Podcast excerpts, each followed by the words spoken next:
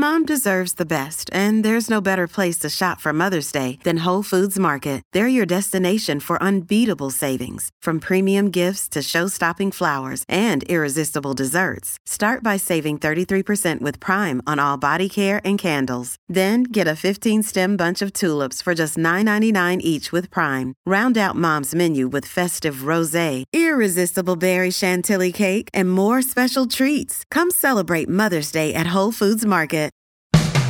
Today, on Something You Should Know, why do people watch scary movies when it's so scary and unpleasant? Then, why do you eat the food you eat? The food industry spends billions of dollars to try to influence food choice, and we respond to that.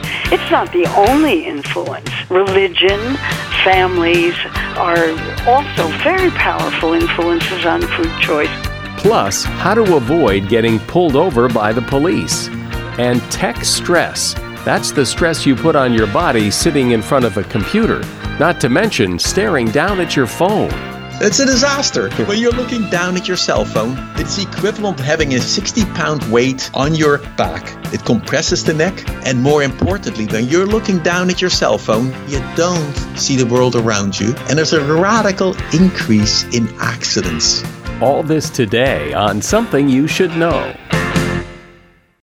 If you have to hire someone, what's the best way? Referrals? Well, maybe that could work. But just because somebody knows somebody who knows you doesn't necessarily mean they're qualified. Or you could pull out that file of random resumes that came in during the last six months. Maybe there's somebody in there. Maybe. Now, I, if you're hiring, you need Indeed. Indeed is your matching and hiring platform with over 350 million global monthly visitors according to Indeed data, and a matching engine that helps you find quality candidates fast. As a business owner, I've found that hiring the right people, well, there's just nothing more important. Don't leave it to chance or a referral or a random resume. Use Indeed. In the minute I've been talking to you, 23 hires were made on Indeed, according to Indeed data worldwide. Indeed's matching engine is constantly learning from your preferences. So the more you use Indeed, the better it gets. And listeners of this show will get a $75 sponsored job credit to get your jobs more visibility at indeed.com slash something. Just go to indeed.com slash something right now and support this show by saying you heard about Indeed on something you should know. Indeed.com slash something. Terms and conditions apply. Need to hire? Oh, you need Indeed. Something you should know. Fascinating intel, the world's top experts, and practical advice you can use in your life. Today, Something You Should Know with Mike Carruthers. Hi, welcome to Something You Should Know. I haven't mentioned this in a while, but if you have a smart speaker, like an Alexa speaker, or any smart speaker, you can listen to this podcast. We, in fact, can tell from our analytics how many people listen on an Alexa smart speaker. It's a significant number of listeners listen that way. I actually listen that way sometimes. It's a fun way to listen to anything, but all you have to do is say, Alexa, play something you should know, and just like magic, she'll play the most recent episode of something you should know. First up today, psychologists have always been fascinated with why people watch horror movies. Why in the world would someone subject themselves to something that is scary and unpleasant and call it entertainment? Well, the two prevailing theories have been one, that the person is not actually afraid but excited by the movie. The second explanation is that they're willing to endure the terror in order to enjoy a euphoric sense of relief at the end. It's kind of like hitting your head with a hammer because it feels so good when you stop. But recently, two scientists concluded that neither of these explanations was adequate. They believe that some people watch or do scary things because they're happy to be unhappy. They enjoy the negative feeling of being scared. For some, the most pleasant and memorable part of an event may also be the most fearful. Legendary film director Alfred Hitchcock once said, People like to be scared when they feel safe. And that is something you should know. People spend a lot of time talking about food. After all, food is important, really important. Still, there is a lot of confusion about what to eat, how much to eat, when to eat, what's healthy. And Marion Nestle has been trying to set the record straight for a long time about food and nutrition. She is the Paulette Goddard Professor of Nutrition, Food Studies, and Public Health at New York University. She's researched and written several books about food, nutrition, and the politics of food. Her latest book is Unsavory Truth How Food Companies Skew the Science of What We Eat. Hi, Marion. Welcome. Oh, glad to be here. It's interesting when you listen to other people's conversations, when you eavesdrop, how much of the conversation is often about food, about what people eat, or what they don't eat, or what they wish they could eat, or what their kids eat, or what they wish their kids wouldn't eat. There's so much talk about food. Well, I, food is something we put into our bodies. So it's something that we take very personally.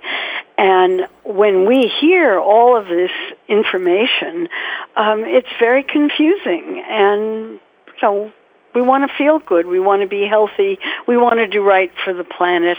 It seems really complicated. I wish it weren't, um, because I actually think it's very simple.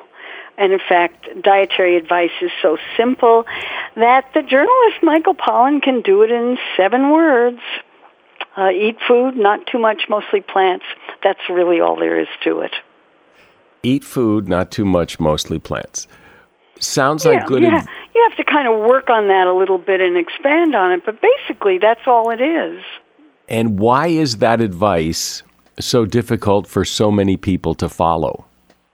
Well, nobody makes any money off of it, for one thing. Um, if people just ate real food, uh, all the makers of processed foods would go out of business. Uh, and they spend billions to make sure we eat their products. There is a school of thought, though, that a, a, lot of the problem is the food companies, that, that they're making us eat all this horrible food as if there is no such thing as personal responsibility. Where do you come down on that? Well, I'm a real believer in personal responsibility, but I think you have to be informed. And where the where the vacuum is is in the information. If you don't have the information that you need or you're getting conflicting information and you don't know how to sort it out, then it becomes very difficult. Um, and we like what we like, and the influences on food choice. I mean, I love going on the internet and looking for what are influences on food choice, and I, you come up with this enormous list of what your friends are eating, what you hear on the radio, uh, you know, what this, that, and the other thing. But they never talk about food industry marketing influence. The food industry spends billions of dollars to try to influence food choice, and and we respond to that whether we realize it or not. It's not the only influence. Religion, families, friends are also very powerful influences on food choice. But I think it's a really important one and one that's greatly neglected, which is why I write about it so much. What are the things that are you just mentioned a couple, but what what are the big influencers of what I eat? Well, what's in front of you? Um, it's the food that's on your plate that's in front of you, and how it gets there varies. Uh, you may put it there yourself, in which case you're exercising a lot of personal choice. But lots of people eat out, or did before the pandemic hit, um, or they eat what their families give them, and that's the number one influence. Uh, is what's in front of you, and then what your friends are eating what your family eats, what you're given in schools or in institutions, um, and what's advertised and what's cool. All of those things. Some people have religious um, restrictions on what they can eat. Uh, I mean, it's really complicated. So, where is what is the unsavory truth? What are we not hearing? Well, the unsavory truth is uh, the way that food companies try to influence research in order to influence consumer choice. I mean, just the idea of superfoods. Superfoods is a marketing term. Um, from a nutritionist standpoint, uh, you know, my standpoint, there is no such thing as a superfood. All foods, um, except for sugar, have uh, vitamins and minerals and protein and fats and carbohydrates and things that you need in order to grow and maintain your health. Um, and the key to healthy diets is to eat a wide variety of relatively unprocessed foods because their nutrient compositions complement each other. And really, beyond that, that's the most important thing to know. But when but superfoods is a term that when I hear that term superfoods, it isn't processed foods. It's things like blueberries and strawberries. So so nobody's making a killing on blueberries. Uh, exactly, and that's the problem. But the blueberry industry, and there is a blueberry industry, sells more blueberries if you think that by eating blueberries you're going to live forever and be smarter. And they have funded research to show that um, or ostensibly to show that. Whether the research is any good or not is something we can argue about.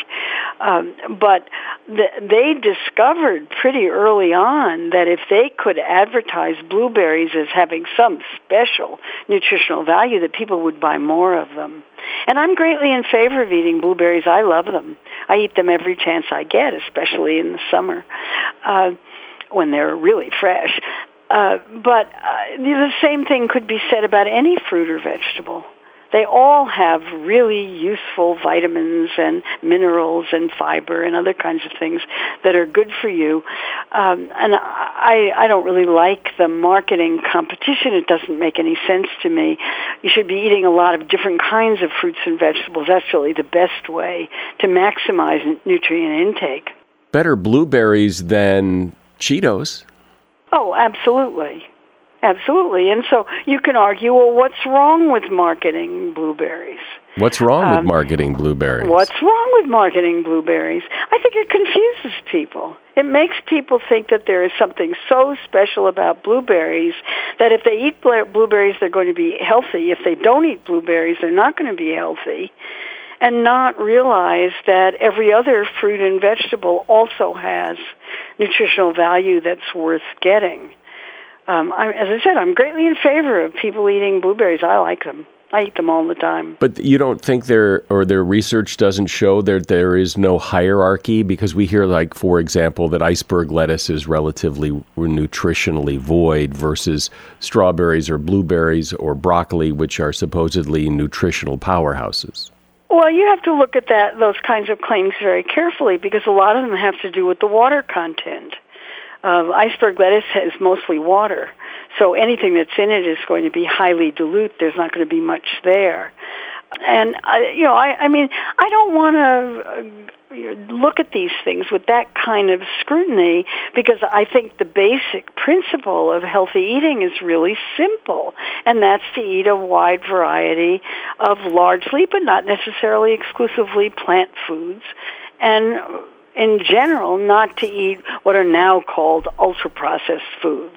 That's the new buzzword for junk foods. It's, pol- it's somewhat politer than junk foods.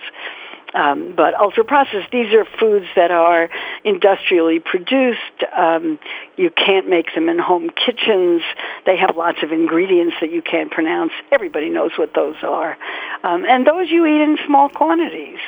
So let's talk about what you just said that, you know, so you're supposed to eat mostly plant based foods.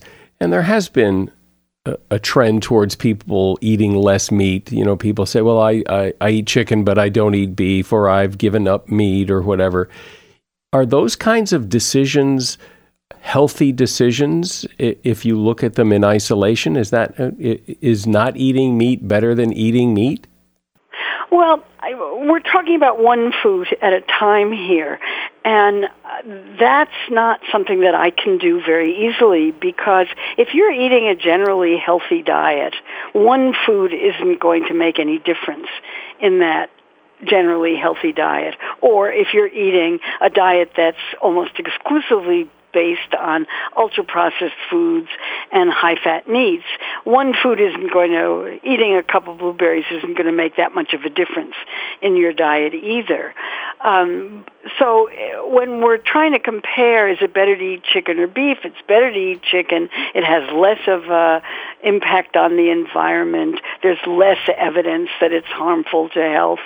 Um, but in in all in looking at diets in general, it's always good to eat small amounts of as wide a variety of foods as you possibly can, um, as long as they're relatively unprocessed. And yet, you don't have to look very far to find a lot of people who are not following your advice because. Uh, that's true. And so, why? Nobody listens to me. well, speak up. Uh, I'm trying. So you wonder because I've always I've always thought if you went into any fast food place and and the person eating the you know the triple burger stacked with bacon, you know that's not really good for you. They're not going to go really. I didn't know that. no, they're not. no, people know. People people have a sense of what good food and is and isn't but they cho- but a lot of them choose to ignore the advice. Well, that's. Uh, I mean, it's hard to explain what that's about. Um, it's what people grew up eating. It's what they they think is they're supposed to be eating. What what their what the norm is for them and if the norm that you grew up with or, or that all your peers are eating is um, foods that are extremely high in calories uh, that are highly processed, a lot of junk food, you're going to think that's normal and you're not going to want to hear anybody tell you that they would be much better off if they changed their diets to something that's unfamiliar to them. A lot of people that never ate vegetables in their family. Um, I happen to grow up in a family where vegetables were prized, and I really it's it's my preference. That's what I prefer to eat. So for me, it's really easy to follow my own advice. And I understand that that makes me quite unusual. And for lots of people, this is an enormous change in the way they eat. And since food is one of life's greatest pleasures, it's something that gives you pleasure several times a day. It's very, very hard to give up what gives you pleasure. Um, so, I mean, that requires a big educational effort. Some people don't get that education until they get sick, and their doctor tells them they have to do something to change it. And I meet people like that all the time. I'm talking with Marion Nestle. You know, and she's in the circles of nutrition and health. She's pretty famous when it comes to this topic. And she is the author of several books, including Unsavory Truth How Food Companies Skew the Science of What We Eat. As a listener to something you should know, I can only assume that you are someone who likes to learn about new and interesting things and bring more knowledge to work for you in your everyday life. I mean, that's kind of what something you should know is all about. And so I want to invite you to listen to another podcast called TED Talks Daily. Now, you know about TED Talks, right? Many of the guests on Something You Should Know have done TED Talks. Well, you see, TED Talks Daily is a podcast that brings you a new TED Talk every weekday in less than 15 minutes. Join host Elise Hu. She goes beyond the headlines so you can hear about the big ideas shaping our future. Learn about things like sustainable fashion, embracing your entrepreneurial spirit, the future of robotics, and so much more. Like I said, if you like this podcast, something you should know? I'm pretty sure you're going to like TED Talks Daily. And you get TED Talks Daily wherever you get your podcasts. So, Marion, it's hard for me to believe that if you talk to people who drink a lot of soda, I know people who drink a lot of soda, it's no surprise to them that it's not good for you, that there are better things to be drinking. This is this is not a big shock. Well, I think they may have heard it, but it didn't get incorporated into the way they think. When everybody around them is drinking sodas, and they like the way sodas taste, and billions of dollars are going into advertising sodas uh, as something that you should be doing because it's pleasurable. Well, what the cool kids do. Exactly. Exactly. That's an enormous influence on food choice. Well, I remember when I was young, when I was a teenager, I drank a lot of soda uh, because uh, because all the cool kids did. But I don't drink soda anymore. And when I had a taste of soda not long ago, it tasted terrible. It was it just tasted real syrupy and sweet and and I remember soda being very pleasurable, but somehow my and probably because I don't drink it anymore, uh, I've lost the taste for it. Yes, it's one of the things that happens when you're an adult. Um, you lose the taste for it, and the and it's possible to change taste. It really is, but it usually takes some number of weeks, and not everybody has the patience to go through that. But I, but I was impressed that um, I wrote a book called Soda Politics some years ago, and I, I, it was not a diet book. It was a book about politics, and yet people told me, um, "I read your book and I stopped drinking sodas. I lost ten pounds. Um, I lost twenty pounds. One person told me they lost eighty pounds, and the only change they had made in their diet was to stop drinking sodas. But they drank a lot of soda." Uh, so that was one change that made a really big difference in in their lives. Um, I think it's hard to make. It's hard for one change to make a really big difference. Uh, you need a lot of little changes, and that's often very difficult. If you've eaten a certain way all your life, to change that is hard. Uh, we're human. There's something about our humanity that makes that very, very difficult and requires a lot of motivation, a lot of support, and our peer group has to do it with us. Well, that's that's certainly true. And you know what what's interesting to me is that, you know, if you can kind of get your head into it that healthy food doesn't have to taste bad. It it isn't the ick, oh, I couldn't eat that. That's just, you know, you just eat twigs and sticks and leaves, and I, you know, I, I need my beef. But you can food ta- you can make almost anything taste pretty good. You can make it taste absolutely delicious if you know how to cook. But and that's another issue. People, you know, not everybody knows how to cook, and that's a big issue. If you do know how to cook, you know how to handle anything in your kitchen and make it taste good. Uh, but th- those are skills that are no longer taught in schools, and a lot of people have lost them, which I think is really too bad. I mean, one of the things that the COVID pandemic has done is to force a lot of people to cook, and I think that's a good thing. I remember talking to somebody uh, who was on this program who said, you know, uh, part of the problem is, you know, people demonize ultra processed foods because the way these foods are made, they taste good, they feel good, they taste really good. And he said, "But these companies are in. Why would you? Why would you make a processed food that didn't taste good? Why would you lower the deliciousness of this food if your goal is to sell a lot of it and make money?" Well, yes, and food companies are not social service or public health agencies. They're businesses with stockholders to please. Um, and these and ultra processed foods are enormously profitable because the ingredients can be bought when they're cheap. They and they have a long shelf life. They sit on shelves for for a really long time. So of course they're formulated to make people absolutely love them. They go through enormous amounts of research to to make sure that people absolutely love to eat them. You can't eat just one. Um, I certainly can't. Um, and I think they have a position in daily diets. They just don't have a big position. Um, you know, they need to be looked at as an occasional treat, not as something that you eat all day long. Well, it sounds like you're saying that you know, people are going to eat what they've always eaten, and there's a lot of other influences, and food companies are marketing heavily. And if you're not used to healthy food, it's hard to eat it. So it's it's not a real optimistic picture you're painting. Well, I happen to think that healthy food is delicious. It's my preference. I really like it. You know, given a choice, that's what I'm going to eat. And I can usually go to a fast food place and find something that I like to eat in it. Or if there's something that I think isn't going to be particularly good for me, I just don't order too much of it. I order some, but not a huge amount. Um, the big issue in obesity is how much you eat. Uh, which I think a lot of people really don't understand.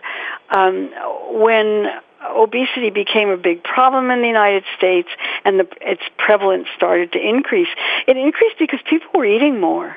They were eating more calories every day. Um, and what we know from the research is that ultra-processed foods encourage people to eat more of them. You can't eat just one. Uh, that really works. And so if you're worried about weight, a really good way to to handle it is to cut down on ultra processed foods because that's where the weight's coming from. So, what's the, if you have any, what's the advice to somebody who says, "All right, well, you know, it's a, she makes a lot of sense." So, but but that's not been the way I've eaten. So, where do you begin? How do you start? I mean, you just get, said cut down the ultra processed food, but is that a good place to start? I guess. I think that's a great place to start. My first question is, do you drink sugar sweetened beverages? of any kind whatsoever. And that's the first place to start because uh, sugary drinks have sugars, water, and nothing of nutritional value. So that's the first thing you cut out if you can.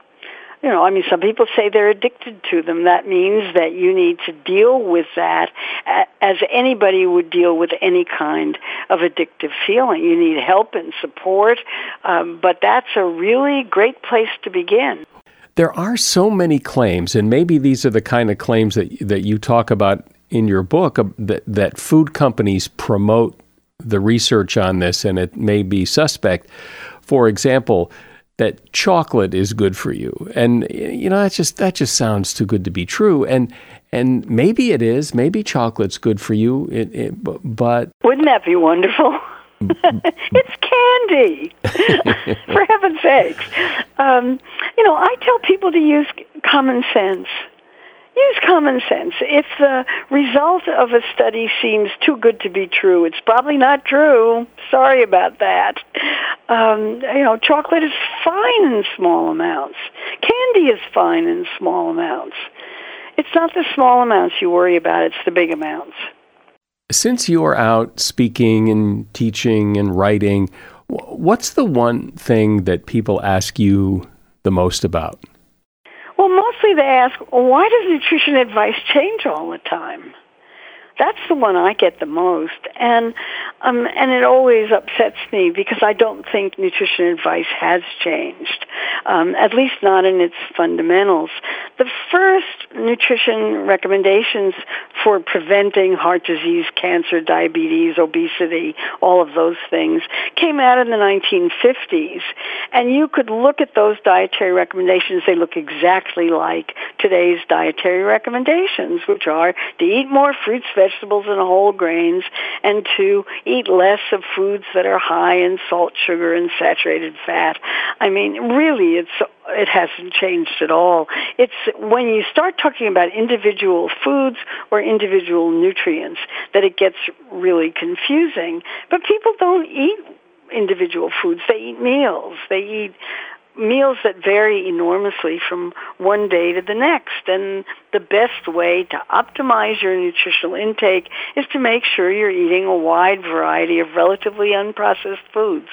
Um, not complicated at all. Uh, the trick is liking those foods, and that requires a lot of cognitive restructuring for a lot of people. I know it does.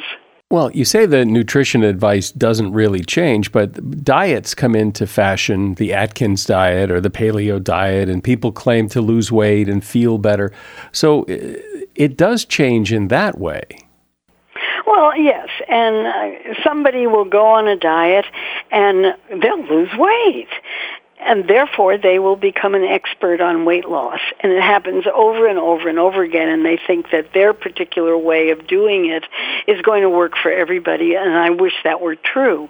All diets work if they reduce the amount of calories that you're eating relative to the number of calories that you're using up every day.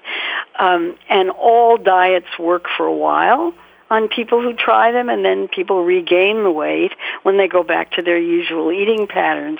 So unless you can figure out a way to reduce your caloric intake um, without it ruining your life, um, it's going to be really hard to lose weight. And that's why I think the ultra processed idea is such a powerful one because there's research now that shows that when people eat ultra processed foods, they eat more calories. And when they stop eating ultra processed foods, they reduce their calorie intake. So that gives you a clue as to one way to change your diet. You still can eat foods you like, just try to make them real foods. Well, as I said in the beginning, I mean, this is a topic that's on everybody's mind. People talk about it all the time. People have a lot of good and then a lot of crazy ideas about what to eat, what not to eat. So it's good to get some of the facts. My guest has been Marion Nestle. She's the Paulette Goddard Professor of Nutrition, Food Studies, and Public Health at New York University, author of several books, and her latest is called Unsavory Truth how Food Companies Skew the Science of What We Eat. And you will find a link to that book at Amazon in the show notes. Thank you for being here, Marion. My pleasure. It was fun talking to you. Just think about how much time you and I spend sitting in front of a computer. I'm doing it right now. Millions of people sit in front of a computer most of the day for work. Then millions of people, often the same people, spend a lot of time in front of their computers for pleasure, or to shop, or to pay bills. Further still, almost all of us, it seems, spend time looking at our phones. And all of this, as you might imagine, causes problems. A lot of problems. Of course, there's the problem that if you're spending all that time in front of a screen, you're not interacting with real people in the real world, but it also creates physical problems. And here to talk about all of these problems and what you can do about them is Erik Peper. He is a professor of holistic health at San Francisco State University, and he's been researching all the ways technology affects us. He's co author of the book, Tech Stress How Technology is Hijacking Our Lives, Strategies for Coping, and pragmatic ergonomics. Hi, Erik. Welcome to Something You Should Know. Well, thank you so much, Michael. It's such a pleasure to be present. So, I think everybody who's ever stood up after sitting in front of a computer for hours knows that it can cause aches and pains and a stiff neck. It's even worse now. The problem is that one, we are now communicating, working, socializing, and dating by screens when we look at the screen, we get captured. We get often eye fatigue, eye irritation. By the end of the day, when we go outside, we have more difficulty in focus. People report neck and shoulder pain, probably half the people we talk to. Uh, students, 90% of them will, at the end of end of the days, have tired eyes, neck and shoulder. You know, they are even anxious. We get irritable. And then we have sleeping difficulty as well. We try to solve this often by saying, ah, it must be ergonomics. That means, how can I get a good chair, a good keyboard? And it isn't just that, because even with the best chair, the best arranged chair, that only gives you the opportunity to sit correctly, it doesn't mean you will. And today it's really even differently. You know, think of young children playing. We used to go to school, at least we would walk to school or be driven to school. We would move around. Now we're in front of screens. Well, it's interesting. I think people know when they're sitting at a computer, they should sit up straight. I know that. But I often find that I'm not sitting up straight when I when I check, if I think to check, I'm often hunched over or you know, I'm slouching. I'm not I'm not doing what I what I know I'm supposed to do. And then the question is, you know, I know better. Even I know better. Why don't I do it? Because the, the task, the visual task, the visual stimulation, the notifications are really triggering evolutionary survival mechanisms. For millions of years, you know, we would be reacting to stimuli out there. Is it friend or foe or food? We didn't know we reacted. We do it automatically. And all of us know that in a sense. When you're on a, when I fly, I haven't done it for now a couple of months, but I sit next to somebody, they open up their computer, their screen goes on, without any intent on my part, I automatically look at their screen. I even do that to people's cell phones. I shouldn't say that, but I do. I think most people do that. And that is really means I'm captured. And those are the biological background why we react this way. There are two more parts. When we sit so long, we tend to collapse like a letter C. We forget in that position a couple of things happen. One, I'm compressing almost or applying more pressure to my abdomen. I don't know that. I do. But it's similar to when we go for dinner and we're eating a nice meal and you know when you feel too full and then you undo your zipper a little bit or you loosen your belt and you can let your bubble self bubble out more and you feel better. Well, in a sense, we are sitting in this collapsed position continuously. It also means that we put our bodies in a state which is really submissive and powerless or hopeless. Think about it. When you're depressed, how do you sit? How do, how do you walk? Most people tend to walk collapsed. And that, that position is a biological position of submissiveness. Think of two dogs meeting. One is dominant, its tail is up, it's tall. The other one is submissive.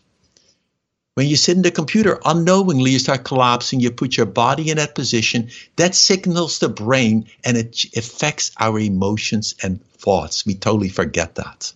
And what about when we spend all that time looking down at our phones, you know, whether we're walking or sitting, we're, nobody puts their phone up. We're always looking down at the phone. It's a disaster.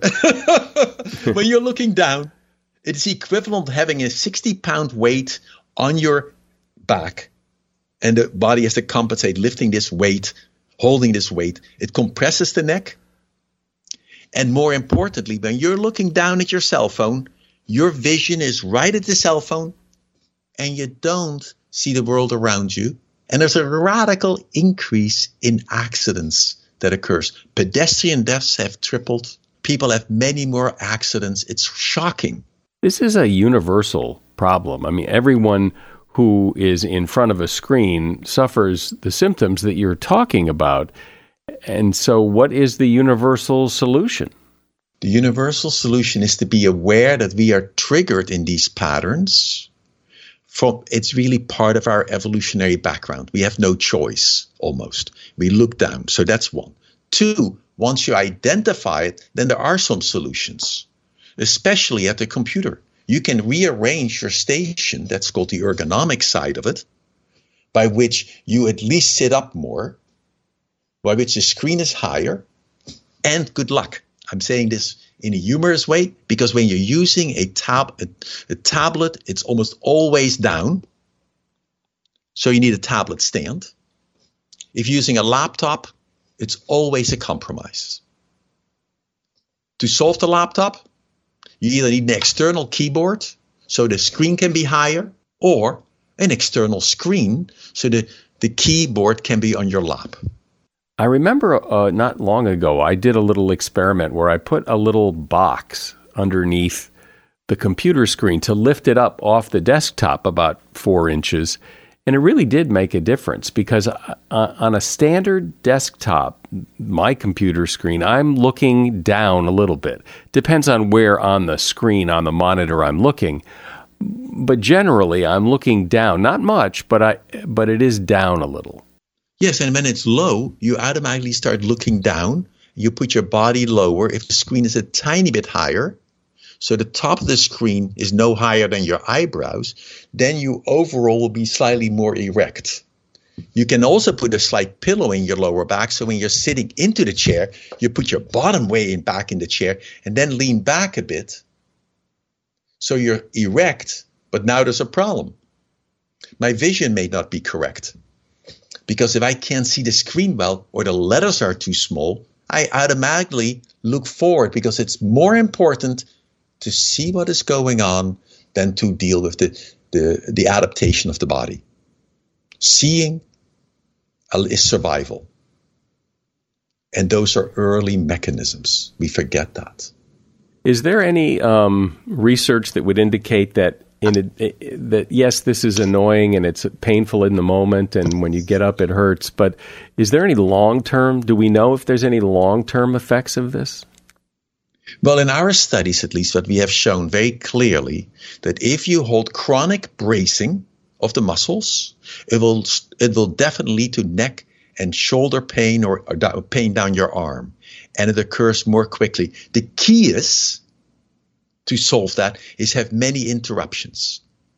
Think about the old typist. You know, when I think of a typist on a on a real typewriter, the person sat almost in the same positions but then they would have to put the paper into the typewriter. There was different muscles. Then they had to get up and file the paper.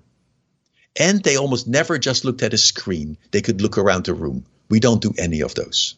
You know, we forget how much we freeze. And I imagine not only do you freeze your muscles, your limbs, but but it also affects your breathing, right? Most people aren't aware that they often breathe either hold their breath or breathe much more shallowly. When we look at adults, almost every adult we have ever measured at the work site and also students, when they are mousing and, and working, their breathing rate is, is quicker and higher in their chest. Now, so what? Right? But when it increases our anxiety, it stops us being regenerated. So the easiest way is to breathe slower. That's one solution at least and do lots of wiggling. And we don't remember how to do that. Lots of what? Wiggling. The more we can be alternate movements, the better. Let me give another example. When you work at the computer, not you, but if people work at the computer, they have no idea that their shoulders may be slightly tense. We have demonstrated that so many times. And you work like that for long time periods. So notice what it would feel like. As you're sitting like this, well, obviously don't do it when you're driving. I'd like you to lift your right knee an inch up. Just lift it up so the foot is away from the floor. Just hold it. It is not a very big movement. Just hold it up. And what you now experience is, most likely, initially you held your breath. You obviously stiffened your body. And you start feeling some slight achiness starting to develop in the hip. Let it go. Now it goes away. Notice we tightened the muscles, but the longer we tighten it, that stopped the blood flow. And and it caused the achiness. We do this when we work at the computer at a very subtle level. So by the end of the day, we've held these muscles tight for too long, we feel stiff, we feel achy, and that builds up chronically over time. It gets even worse than that, or better. that if you're emotionally stressed, time urgency, then the body does not regenerate. And finally, when you're sitting, we have sitting disease. You know how your legs, at least my legs, often feel heavy if I sit too long, stiff? The reason is my blood flow goes down my legs, but it doesn't get pumped up easily. To pump the blood up from my legs, my calf muscles have to tighten and squeeze the, the veins to get it back.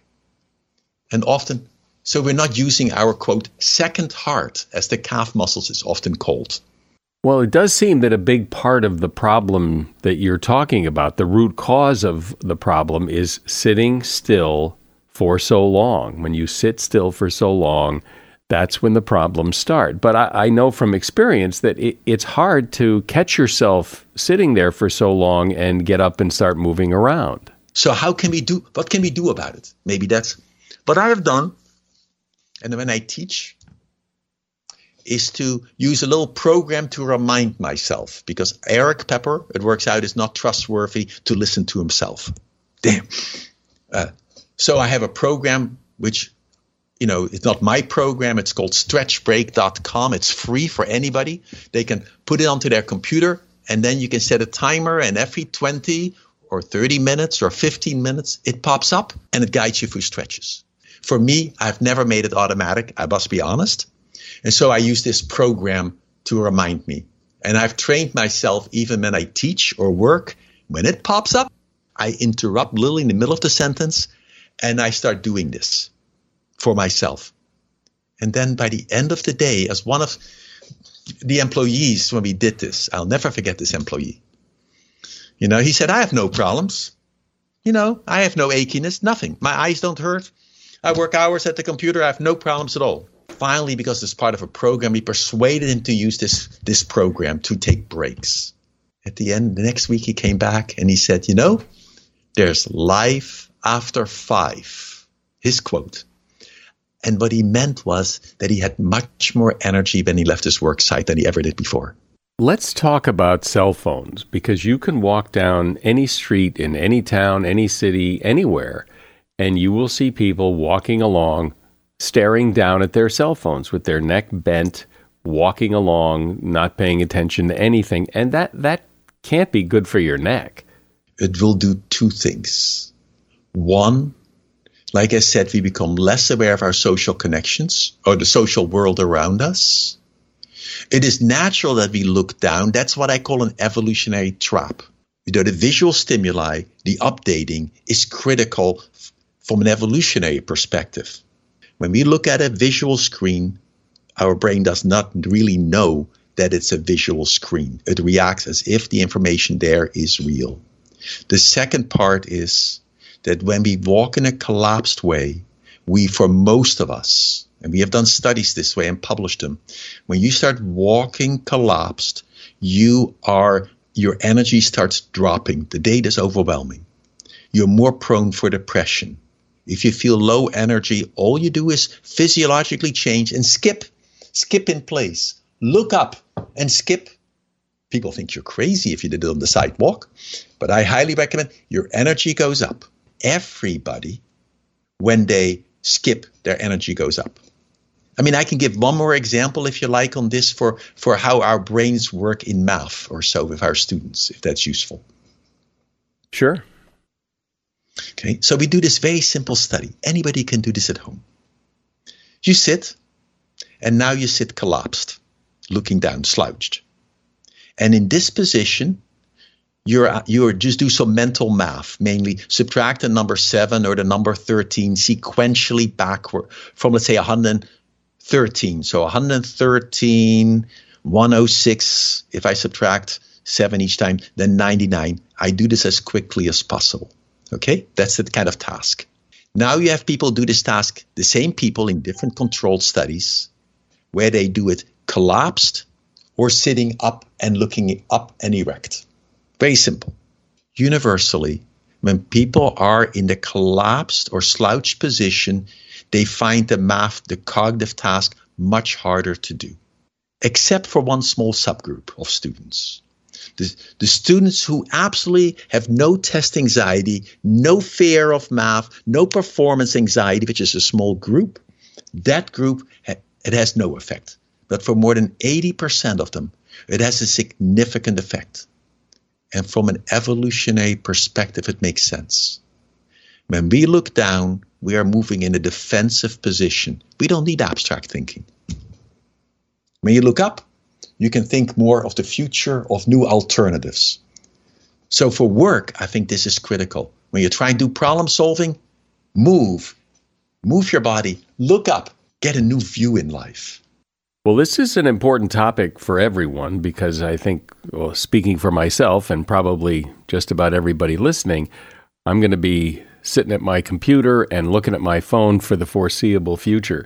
Erik Peper has been my guest. He is a professor of holistic health at San Francisco State University, and he is author of the book Tech Stress How Technology is Hijacking Our Lives, Strategies for Coping, and Pragmatic Ergonomics. There's a link to that book in the show notes. Thanks, Erik. Well, Michael, I really appreciate the interview. I hope it, you find it helpful. Nothing will ruin your day quicker than getting a speeding ticket. And if you think it's just the speeding that puts you at risk for a ticket, well, there's more to it than that. Here are some tips to avoid being a ticket target. First, go with the flow because the police tend to look for drivers who are going significantly faster than the cars around them. Don't be the leader of the pack, stay in the middle. Being the lead or the last car puts you in the most ticketable position. Stay in the wake. Find a driver who's going the speed that you'd like to go and then follow him at a safe distance. You're still vulnerable, but often the radar gun will be trained on the front car. And mind your manners. Frequent lane changes or tailgating is not just dangerous, it's rude, and there are a lot of drivers who will not hesitate to call your license plate into the police. And stay in the center lane. Speed traps are in the left and right shoulders, and it's easier for the cops to target you if you're in one of those outside lanes. And that is something you should know. And now that the show is over, please take a moment, leave a rating and review on Apple Podcasts or wherever you listen, and tell a friend, share this podcast with somebody you know. I'm Mike Carruthers. Thanks for listening today to Something You Should Know. The BiggerPockets portfolio of podcasts are worthy of your investment. We're having a real conversation as real real estate investors. New episodes available every day. It's important to buy where it makes money and not necessarily where you want to travel to. BiggerPockets, On the Market, Rookie Real Estate, or Money Podcast. The purpose of flipping is to create more cash so then you can reinvest into other types of properties. The BiggerPockets Podcast on YouTube or wherever you listen.